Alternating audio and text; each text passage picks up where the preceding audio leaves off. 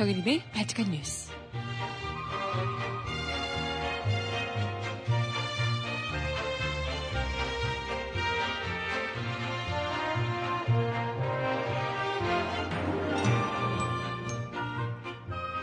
여러분 안녕하세요. 바티칸 뉴스 정혜림입니다. 3월의 첫날, 3일절 아침에 처음 접한 뉴스 많이들 놀라셨을 것 같습니다. 더불어민주당이 7일간 이어졌던 필리버스터를 중단한다는 소식을 전해왔는데요. 그동안 연단에 서서 멋진 어록들을 쏟아냈던 의원들마저 선거용 쇼에 불과했던 것 아니냐 하는 비난을 사게 생겼습니다. 당내에서도 반발하는 목소리가 커지고 있고요. 당연히 시민들은 필리버스터를 지켜보며 모처럼 야당다운 행보다 라며 박수를 보냈던 시민들은 분노가 더더욱 큽니다. 음악 듣고 와서 왜 이런 선택을 해야만 했는지 이야기 함께 나눠보고자 합니다. 첫 곡, 크러쉬와 태연이 함께 부르는 노래 잊어버리지 마 듣고 옵니다. 신청곡 있으신 분 주세요.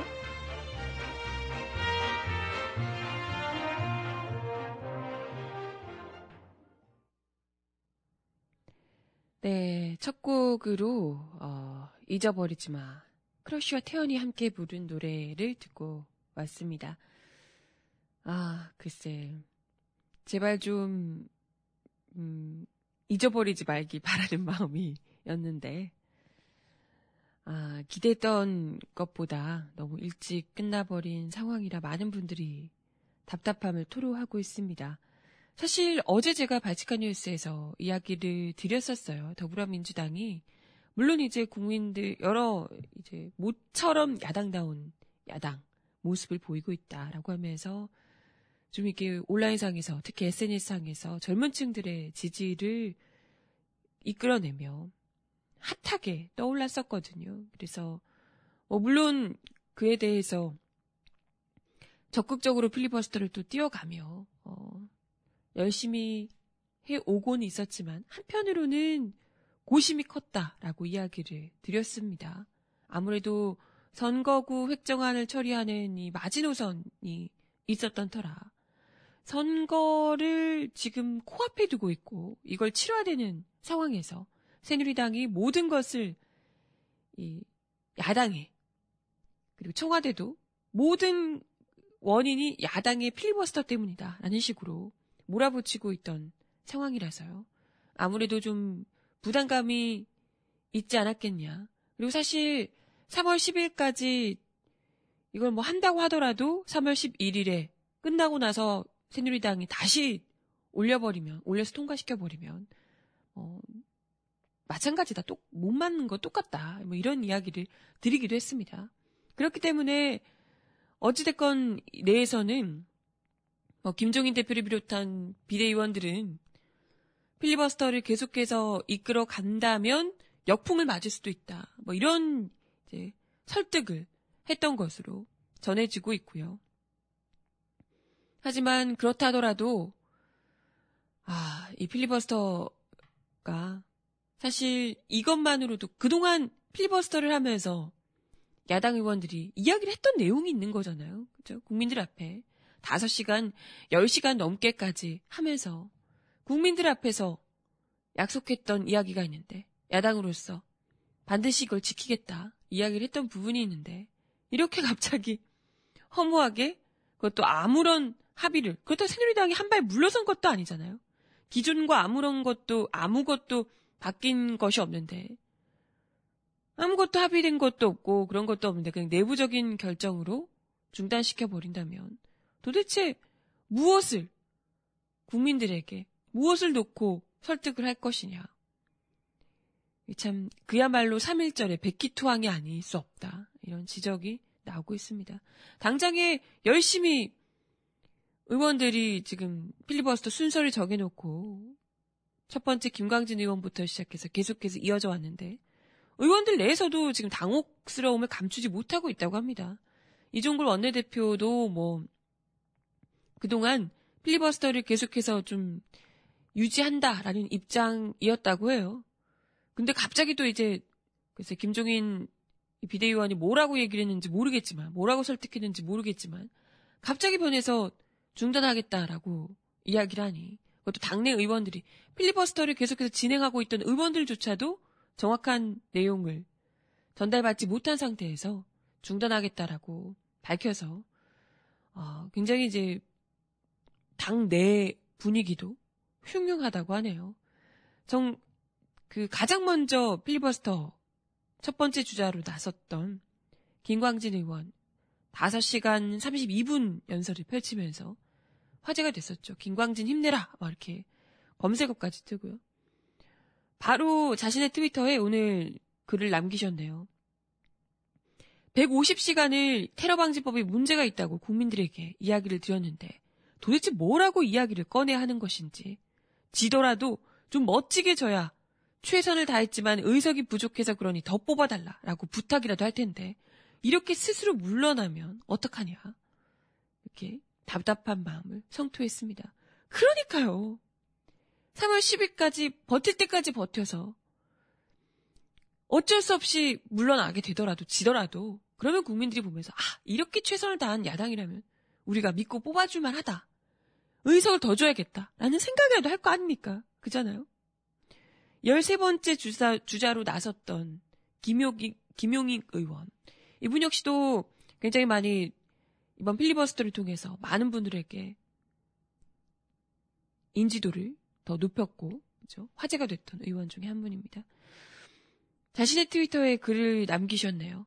서서 죽으나 엎드려 죽으나 죽기는 매한가지다. 나는 그냥 서 있을랍니다. 라고 글을 남기기도 했습니다. 김용익 의원은 저희 민주예술위와의 통화에서도 의원총회에서는 필리버스터를 계속한다고 결론 내고 의원들에게 대기하라고 하고 이종걸 원내대표가 갔다며 그런데 의총 끝나고 곧바로 중단 소리가 나서 왜 그렇게 빨리 결정했는지 모르겠다라고 당혹감을 표현하기도 했답니다. 의원총회에서는 계속한다는 결론을 내렸다는 거예요.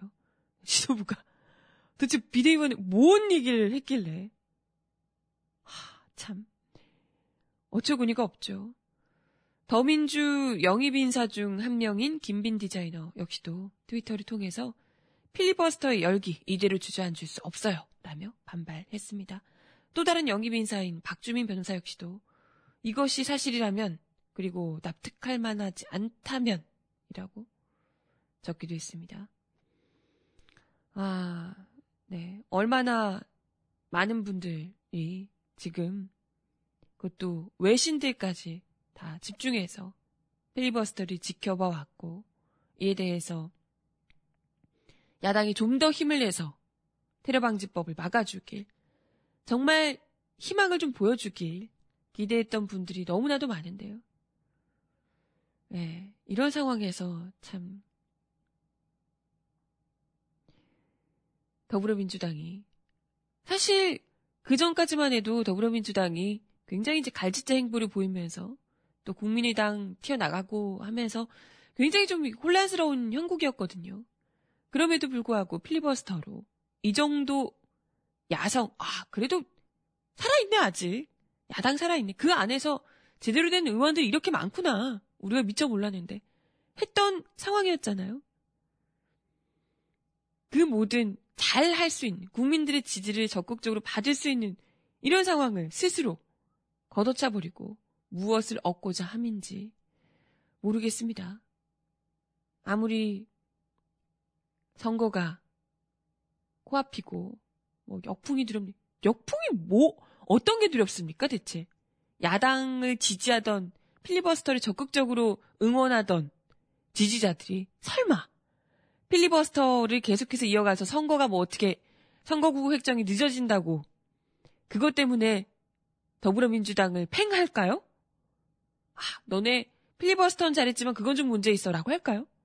욕을 하는 건 어차피 새누리당 콘크리트 지지율 그 지지층일 거고요. 거기다가 칼춤 추는 것 역시 종편일 겁니다. 그죠? 새누리당 뭐 지금 필리버스터가 국정원의 명예를 훼손했다며. 새누리당이요. 국정원의 명예를 훼손, 국정원의 명예를 어떻게 훼손하는지 모르겠습니다. 국정원에게 훼손될 명예나 있는지 모르겠습니다만, 국정원의 명예를 훼손했다고 고발하겠다라고 이야기를 하며, 뭐 아주 엄청난 공세를 펴고 있죠. 그런 공세보다도 사실상 그 어떤 공세를 펴더라도 이렇게까지 최근 들어서 야당을 향해서 뜨거운 지지를 보냈던 적이 있나 국민들이 이걸 좀 명확히 볼 필요가 있지 않을까요? 야당 지도부가 새누리당의 콘크리트 지지율은 어차피 그쪽이에요. 거기 무너지지 않습니다. 하지만 정치 염증을 느끼고 아 여기나 저기나 도찐 개, 독인 개긴이지 라고 생각하며 눈을 다른 데로 돌렸던 젊은 층들을 보다 더 적극적으로 이끌어낼 수 있는 것. 이게 진정한 선거에서 승리하는 방법이잖아요. 이번 필리버스터를 통해서 그게 상당 부분 정치 참여를 이끌어냈고 특히 젊은 층들에게 아 정치가 이렇게 재밌을 수 있구나. 민주주의 정치 참여하는 것 이렇게 신선하고 즐거울 수 있구나. 뭔가 희망이 보인다. 이렇게 생각할 수 있었던 필리버스터의 효과를 자기들 스스로 그 위에다가 재를 뿌리고 소금을 뿌린 셈이 되지 않았나. 안타까움이 너무나도 큽니다.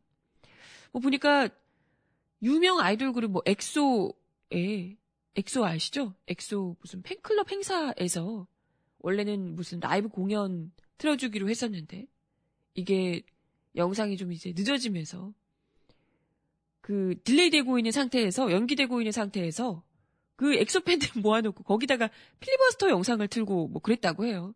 그 정도로 그래서 뭐 웃기다면서 그 팬 친구들이 사진 찍어서 인증샷 올리고 화제가 되기도 했다고 하는데요. 그 정도로 젊은 층들에게 뭔가 새로운 정치, 뭐 국민의당에서 얘기하는 새로운 정치 이런 개념이 아니고요. 정치인들이 이야기하는 새로운 정치가 아니라 필리버스터야말로 정말 젊은 층들에게 확실하게 어필할 수 있는 그런 신선하고 창조적인 새로운 정치 수단이 됐었다는 겁니다. 이런 좋은 수단을 두고 그것도 의원들 잘 몰랐던 의원들 너무나도 많잖아요. 이번 필리버스터 하면서 아, 이 의원이 이렇게 똑똑하고 이렇게 말 잘하는 사람이었나? 이런 생각을 가지고 있는 사람이었나? 다시 볼 수 있는 기회였거든요. 그렇게 자기 피아를 제대로 할 수 있는 기회들을 다 뻥 차버리고 도대체 선거에서 뭘 얻고자 함인지 김정인 대표를 비롯해서 지금 대표가 아니라 이제 비대위원 당 지도부들의 결정에 정말 제대로 된 판단력을 가지고 계시는 건지 묻지 않을 수가 없습니다. 이렇게 해가지고 그러니까 실컷 정말 어떻게든 막아내겠다라고 뭐 10시간 가까이 뭐 이렇게 했던 의원들이 얼마나 황당하고 허탈하겠습니까? 아니 이렇게까지 했는데 국민들한테 우리가 뭐라고 얘기하면서 표 달라고 해야 되냐? 김광진 의원 말이 정말 정답이죠. 이제 이렇게 해놓고 이렇게 필리버스터 얼, 얼렁뚱땅 마감해놓고 국민들한테 어떻게 표 좀 주십시오 라고 얘기를 하겠습니까? 싸울 때까지 싸워보는 싸워보는 모습도 보이지 않고서요. 아, 진짜 속이 터지네요. 속이 터져. 아우 정말. 네, 그래도 불안불안했지만 3월 10일까지는 그래도 버텨주지 않을까 생각했었는데 이래가지고 무슨 총선 준비가 되겠어요? 제대로 될까요? 응? 아유, 이거 봐라. 야당도 결국 쇼 아니었냐? 라는 비난에 할 말이나 있을까 싶습니다. 노정면 YTN 해직 기자가 본인의 페이스북 통해서 이런 글을 남기셨네요. 테러 방지법으로까지 무장하려는 민주주의 파괴 세력에 맞서서 민주주의 독립 선언을 해도 모자랄 3일절에 처음으로 접한 뉴스가 백기투항이라니. 번복이 없다면 허사다. 연단에 섰던 이들의 멋진 발언들이야 기록으로 남겠지만 그 발언의 울림은 기억에만 머물다 흐려질 것이다. 연단을 지켰던 놀라운 시간들이야 역시 기록으로 남겠지만 그 시간의 놀라움은 쇼타임이었다는 조롱에 직면할 것이다. 2014년 여름 세월호 졸속 합의가 떠오른다. 그때도 참 어이없고 허탈했지만 진통 끝에 뒤집었다. 필리버스터로 저력을 보여준 더 민주가 2014년 그때처럼 결정을 뒤집어 주길 바란다. 아직 더 민주의 최종 결정이 나온 것은 아니라고 본다. 그렇게 믿고 싶다. 뒤집는 과정의 잡음이 두려울 수 있겠지만 그 두려움보다 이대로 끝나는 상황을 더 두려워하길 바란다. 라고 당부했습니다. 저 역시 동감하는 마음이네요.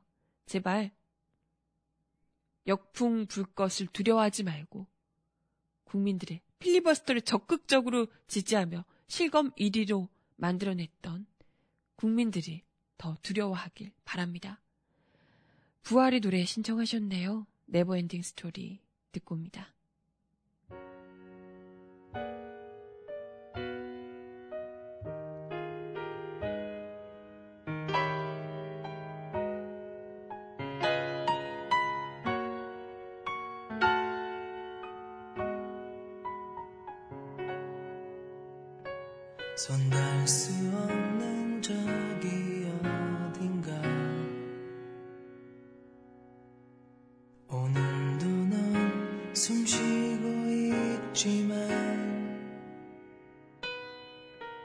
너와 머물던 작은 의자 위엔 같은 모습에 바람이 지나네.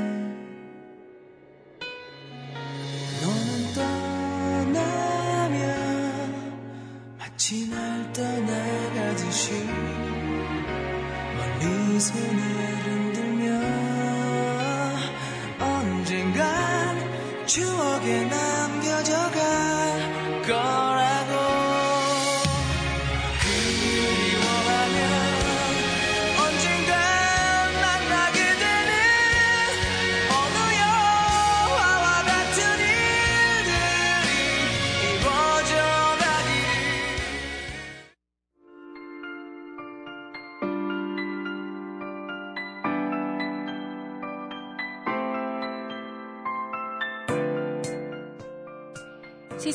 가장 필요한 목소리를 전합니다.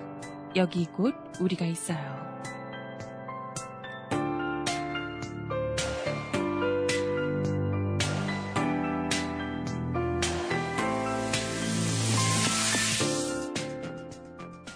오늘로 소녀상을 지키는 대학생들의 농성이 62일을 맞았다.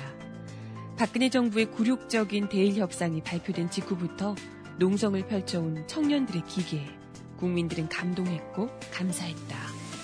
이른바 12월 28일 일본군 위안부 합의가 발표되자 국민들은 탄식했다. 피해 할머니들의 실망은 이를 데 없었다. 일본 정부의 법적 책임은 거론되지도 못했고 불가역적이라는 말로 더 이상 일본에 이 문제를 제기조차 하지 말라는 심지어 할머니들의 아픔을 기억하자는 소녀상을 한국 정부가 옮기도록 한다는 내용이 담긴 굴욕도 이런 굴욕이 있을 수 없는 합의에 국민들은 분노했다. 대학생들은 즉각적인 투쟁으로 나서며 국민들의 분노를 온몸으로 보여줬다. 최근 몇 년간 일본군 위안부 문제를 사회적으로 알리는 데 큰 역할을 한 대학생들이 주축이 돼 일본 대사관 앞에서 집회를 열고 규탄 기습 시위도 벌였다. 그리고 소녀상 옆 아스팔트에 자리를 깔고 누워 농성을 시작했다. 대학생들의 구호는 매우 직설적이고 구체적이었다. 한일 합의는 무효다. 소녀상을 이전할 수 없다. 대학생들의 농성은 위안부 합의 무효를 주장하는 행동의 구심이 되었다. 해를 넘기며 며칠간 지속된 극한의 추위에도 대학생들은 서로의 몸을 녹여주며 농성장을 지켰다. 시간이 흐르자 시민들이 동참하고 야당 정치인들이 자리를 함께했다. 각지에서 도, 도움의 손길이 답지했다. 이 농성은 행동하고 싶었던 국민들에게 기회를 만들어줬다. 수요 집회를 하는 날에는 수백, 수천의 사람들이 농성장을 방문해 투쟁에 동참했다. 주말에는 아이의 손을 잡고 농성장을 방문해 1시간이고 2시간이고 앉아있는 사람들도 있었다. 농성은 국민들의 눈으로, 국민들의 눈을 소녀상으로 집중시켜 이전 불가라는 여론을 탄탄하게 만들었다. 결국 서울시장과 종로구청장이 소녀상 이전은 있을 수 없다는 입장을 내놓았다. 정부가 지자체장들과 맞서가면서 소녀상 이전을 추진하기 어려워졌다. 대학생들의 농성을 지독히 방해한 경찰과 이를 말리지는 못할 망정 경찰의 편에 섰던 인권의 모습은 두고두고 비난의 대상이 될 것이다. 경찰은 영하 20도에 이르는 추위가 지속되는데도 반입된 천막을 불법 시위 용품이라며 회수하고 시민들이 보내온 텐트도 도로교통법 위반이라고 치지 못하겠다. 야당 의원들이 나서봤지만 경찰은 농성장에서 멀리 떨어진 곳에 텐트를 설치하라고 버텼다. 혹한이 지속되자 2월 초 서울지방변호사회가 인권위에 긴급 구제 신청도 해봤다. 질질 끌던 인권위는 긴급 구제 신청을 받아들이지 않았다. 이유는 혹한기가 지났고 대학생들의 생명에 지장은 없어 보인다는 것이다. 사람이 죽지 않을 정도니까 괜찮다는 정서. 도대체 그들이 인권위인지를 의심케 한다. 대학생들은 약속했던 3월 1일까지 농성장을 지켰다. 이제 개강과 함께 학생들은 학교로 돌아간다. 그들의 투쟁으로 우리 국민들은 소녀상을 지켰고 가슴 속에 하나씩 소녀상을 담게 됐다. 그리고 누가 민족 편에 서 있는지, 민족의 반역에 서 있는지를 갈라볼 수 있게 해주었다. 대학생들의 용기 있고 끈질긴 투쟁에 감사의 인사를 보낸다. 민중의 소리 사설 62일간 소녀상을 지킨 대학생들에게 읽어드렸습니다. 너무나도 자랑스러운 우리 소녀상 지킴이 대학생들. 이 때문에 숱한 고초도 겪었는데 그 추운 날씨에 너무나도 고생했다. 어깨를 두드려주고 싶습니다. 이제 좀 집으로 돌아가셔서 따뜻한 식사하시고 따뜻한 곳에서 등 지지면서 편안하게 잠 주무시길 바라겠습니다. 이제 남은 몫은 이게 끝이 아니고요. 대학생들이 불을 지펴놓은 소녀상 지키는 일, 한일 합의 무효로 만드는 일, 남은 우리 국민들 모두의 일일 겁니다. 음악 하나 더 듣습니다. 크라잉넛의 노래 독립군가.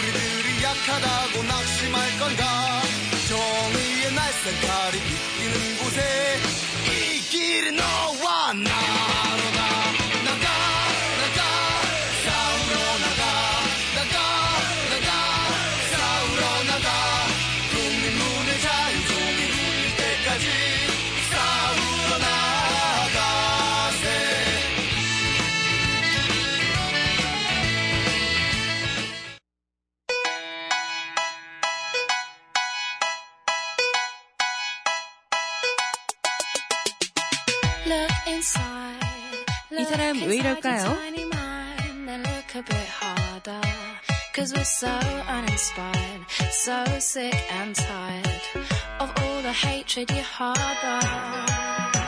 So you say 2016년 1학기부터 초등학교 6학년 학생들이 배울 사회 교과서가 오류투성이에 편향된 교과서라는 지적이 나오고 있습니다. 해당 교과서는 박근혜 정부가 지난해 11월 역사교과서 국정화를 고시한 뒤 처음으로 배포된 교과서입니다.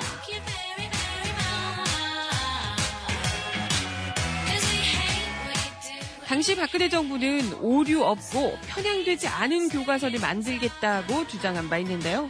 하지만 역사교육연대회의가 해당 교과서를 분석한 결과 박정희 이승만 정부를 대폭 강조하고 김대중 노무현 정부의 업적을 축소했으며 근대사, 특히 일제강점기를 대폭 축소하는 등 편향되게 서술했다고 밝혔습니다. 또한 역사적 사실의 오류나 부적절한 표현, 비문뿐 아니라 초등학생들이 이해하기 어려운 표현들도 다수 발견돼 역사의 흥미를 잃을 가능성도 지적했습니다. 왜겠어요? 역사 따위 배울 생각하지 말라는 얘기겠죠. 해당 교과서는 임진왜란부터 노무현 정부까지 다루고 있는데요. 400년이 넘는 역사를 다루며 가장 많이 언급된 인물 누군 줄 아세요? 바로 이승만 14번, 박정희가 12번이었습니다. 세 번째로 많이 다룬 인물인 정조가 다섯 번째, 다섯 번인데요. 압도적으로 많은 양이죠.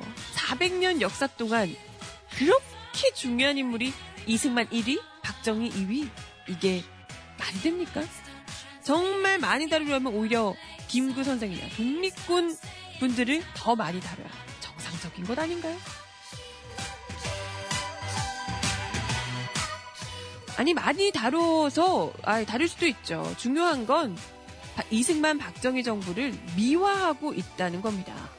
배경식 역사문제연구소 부소장은 이승만에 대해서는 4.19 혁명을 다루면서 과오를 언급하긴 하지만 박정희에 대해서는 경제 성장에 대한 부분만 강조할 뿐 독재라는 표현을 아예 삭제하면서 박정희를 미화했다고 표현하고 있습니다.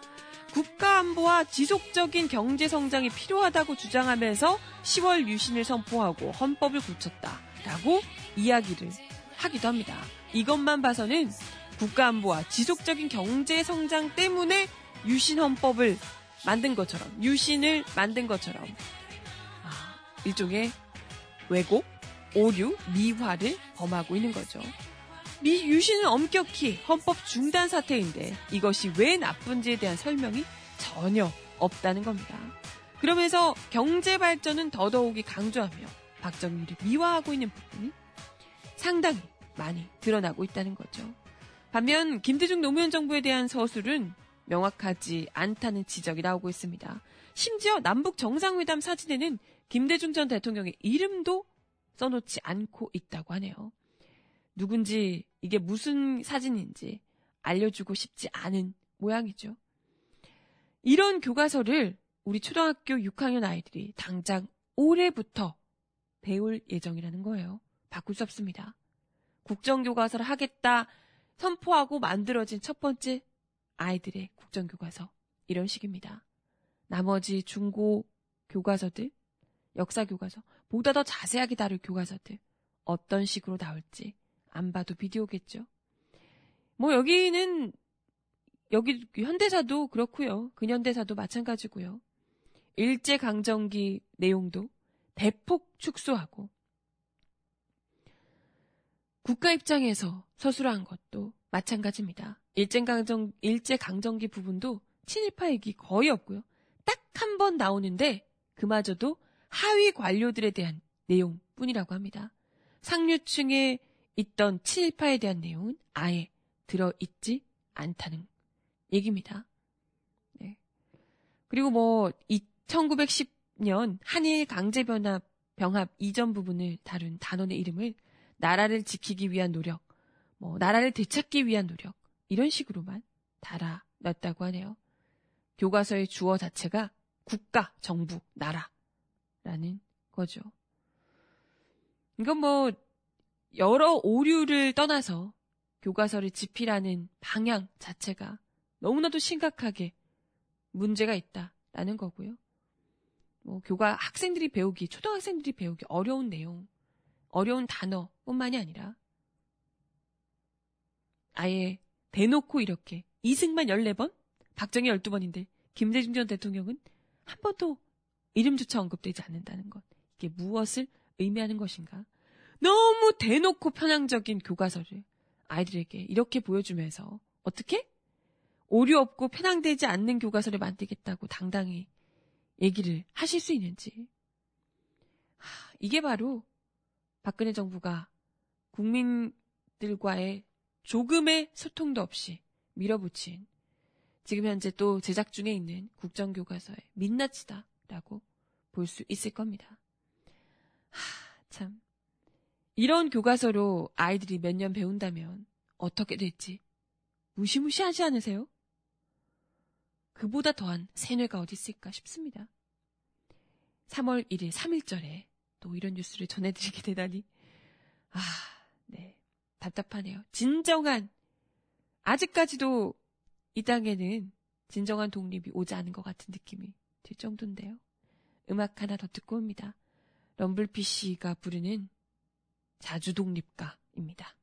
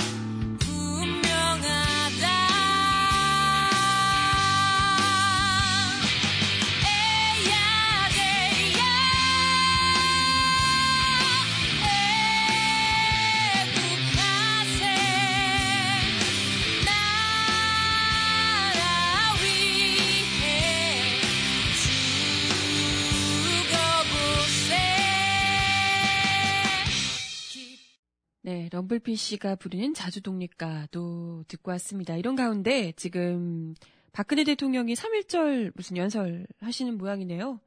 속보로 기사 내용은 아직까지 정확하게 나오지 않았는데 어, 제목으로만 어떤 이야기를 하셨는지 발언들이 어, 올라오고 있습니다. 채팅창에서도 보내주고 계시는데요. 위안부 피해자 명예 회복하고 실질 지원 확대하겠다. 최선을 다하겠다. 일본은 역사 과오를 잊지 말고 위안부 합의 온전히 실천해야 한다. 뭐 이런 이야기를 하고 계시다고 하는데요. 그런 이야기를 하면 뭐합니까? 이미 국제사회에서 위안부는 조작이다. 다시는 이런 이야기 꺼내지 않기로 했다. 뭐 이런 이야기를 하고 있는데 조작이고 우리는 인정한 적 없다라고 이야기하고 있는데 이미 그 합의를 깬 거잖아요. 이런 상황에서 우리만 우리 교과서에만 위안부 내용 자체를 빼버리고 위안부 관련한 사업들 다 취소해버리고 이게 대체 뭐 하는 짓인지 소녀상을 지키는 대학생들에게 줄줄이 소환 통보나 내리고 있고 이게 대체 위안부 피해자 할머니들을 명예를 회복해 회복시켜 주겠다라는 의도를 가진 정부가 할 수 있는 일인지 묻지 않을 수가 없습니다. 정말 할머니들을 정말 할머니들의 명예를 회복시켜주고 싶다면 두 가지예요. 지금 할 수 있는 거. 딱 두 가지. 첫 번째. 일본의 이 말도 안 되는 일본과 했던 합의. 그 내용을 파기할 거예요. 파기한다고 선언할 것. 그러면서 일본 정부에게 책임을 추궁할 것. 우리랑 합의 그때 했던 거 잘못됐다. 너네 책임 인정해라. 라고 요구할 것. 그리고 영화 귀향, 단체 관람 하실 것. 국제시장 보러 가시고 명량 보러 가신 것처럼 영화 귀향 보시고 거기서 내가 너무 잘못했구나. 합의 파기하겠다. 우리 할머니들에게 다시는 이런 일이 일어나지 않도록 내가 너무 잘못했다. 라고 사죄할 것. 두 가지입니다. 지금. 아, 참, 대놓고 오히려 할머니들의 명예를 짓밟는 아, 조작이라고 하잖아요 지금. 그런 일이 없었다. 자발적인 거다. 이런 이야기 막말하고 있는데 그대로 한마디 말도 못하면서 위안부 할머니 피하, 피해자 할머니들을 더 짓밟는 그런 행보를 보이고 있는 이 정부가 명예훼손 명예를 회복하겠다? 이런 말 운운하는 게 정말 가짱키가 이루 말할 수가 없어요. 아, 참 영화 귀향이 100만을 넘어서면서 난 주말에 그야말로 붐이 제대로 일고 있는데요. 아마도 오늘 3일절이니까 더 많은 분들이 보시게 되지 않을까 싶습니다. 영화 귀향도 그렇고 동주도 50만 넘어서고 뭐 둘 다 손익분기점을 넘어섰다는 이야기 나오고 있더라고요. 이런 게 대체 뭐겠냐? 위안부 합의에 대한 시민들이 극장을 가는 걸로 시위를 하고 있다. 이런 얘기가 나오고 있습니다. 위안부 피해자 할머니들을 이 정말 진정성 있는 사과조차도 없는 일본 거기다가 이런 일본과 전화통화 비밀 전화통화로 합의를 한 정부로 인해서 상처받은 피해 할머니들을 직접 시민들이 위로하고 역사 교과서 말도 안 되는 역사 교과서 국정화를 강행하고 있는 박근혜 정부에게 일종의 항의하는 표현으로 시민들이 극장으로 나서고 있는 것 아닌가. 이런 이야기가, 분석이 나오고 있습니다. 연예인들 중에서도 뭐 가수 정준영 씨도 영화에 대해서 호평하는 이런 글을 올리기도 했다고 하고요. 더 많은 셀럽들이 영화에 대해서 SNS에 또 글을 올려주고 하면서 붐이 일었으면 하는 바람입니다. 지금 뭐 계속해서 1위를 지키고 있다고 합니다. 예매율이요. 또 3일절 맞아서 더 많은 분들이 모이게 될 것이다. 이런 이야기가 나오고 있네요.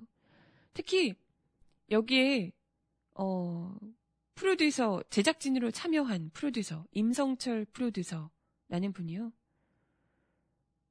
여러분 아셨는지 모르겠는데 백범 김구 선생의 외종손이라고 합니다. 하, 근데 또 악독한 일본군을 연기하기도 했다고 하네요. 어, 누구지? 어떤 분이지? 봤는데 어떤 분인지 궁금하네요. 악독한 일본군을 연기하기도 했었다고 하는데요. 네. 인터뷰에 따르면 집안이 어려워서 건설 현장에서 일을 하면서 간신히 대학에 들어갔다고 합니다. 무려 대한민국 국민 모르는 사람이 없는 임시정부의 그야말로 큰 어른인 김구 선생의 외손, 외종손이 대한민국 땅에서 집안이 어려워서 건설 현장에서 일해서 겨우 대학에 들어갔답니다. 이게 말이 돼요? 이게 말이 되는 나라입니까? 정말. 다른 이름 모를 독립운동가 후손분들이 얼마나 힘들게 살고 있는지 우리가 잘 알지만 무려 백범 김구 선생의 외종손께서 집안이 어려워서 건설 현장에서 일을 하며 간신히 대학에 들어갔다 합니다.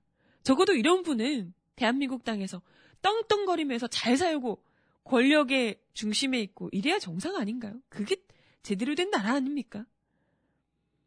근데 이런 분이 이렇게 힘들게 살면서 그러면서 그동안 막말로 내가 김구 선생 왜 자손이면 뭐하냐 이런 생각까지 하셨더라는 거예요. 그랬는데 어떻게 정말 운명처럼 영화 귀향을 접하고 제작진으로 일을 했다고 합니다. 그런데 또 더 안타까운 것은 촬영 직후에 희귀 질환인 쿠싱병 진단을 받고 뇌하수체 종양 제거 수술을 받기도 했다고 합니다. 얼마나 어려운 상황에서 몸까지 버려가면서 힘들게 지내오셨을까 싶은데요. 이런 분들에게 적어도 우리 국민들이 똑똑히 우리는 절대 당신들을 잊지 않고 있다. 기억하고 있다. 이 정부는 잊으라 잊으라 하지만 우리는 절대 절대로 잊지 않겠다. 라는 것을 보여줄 필요가 있지 않을까 싶습니다. 아마도 귀향, 동주 이런 영화들을 보면서 많은 분들이 마찬가지의 심정을 느끼고 계시지 않을까 싶은데요.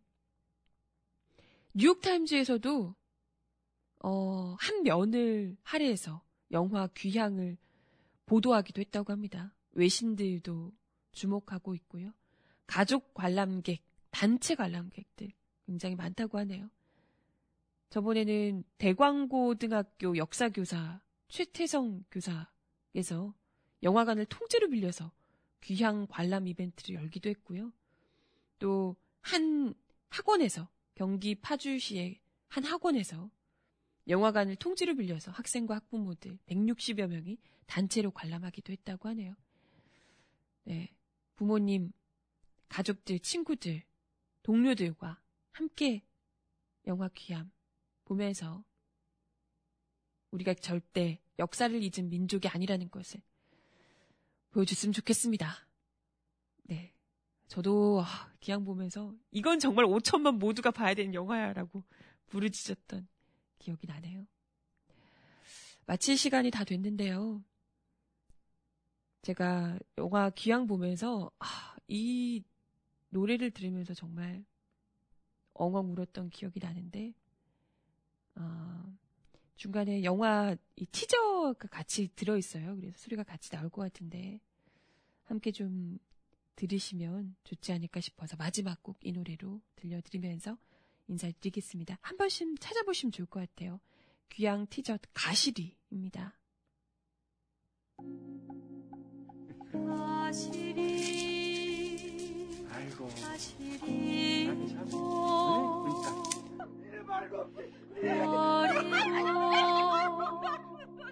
가시리 꼭 지니고 있으래? 날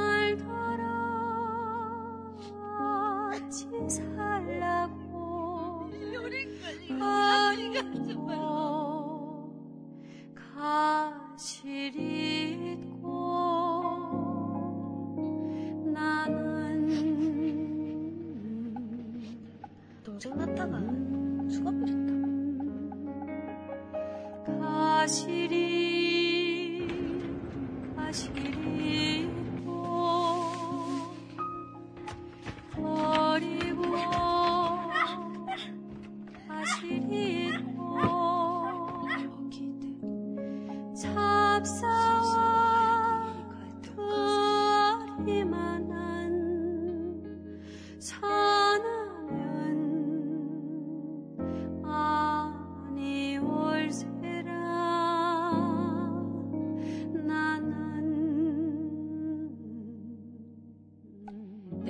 3.1절 오늘도 함께 해주신 여러분 감사합니다. 저는 내일 10시에 다시 오겠습니다. 여러분, 뜻깊은 하루 보내시기 바랄게요. 안녕!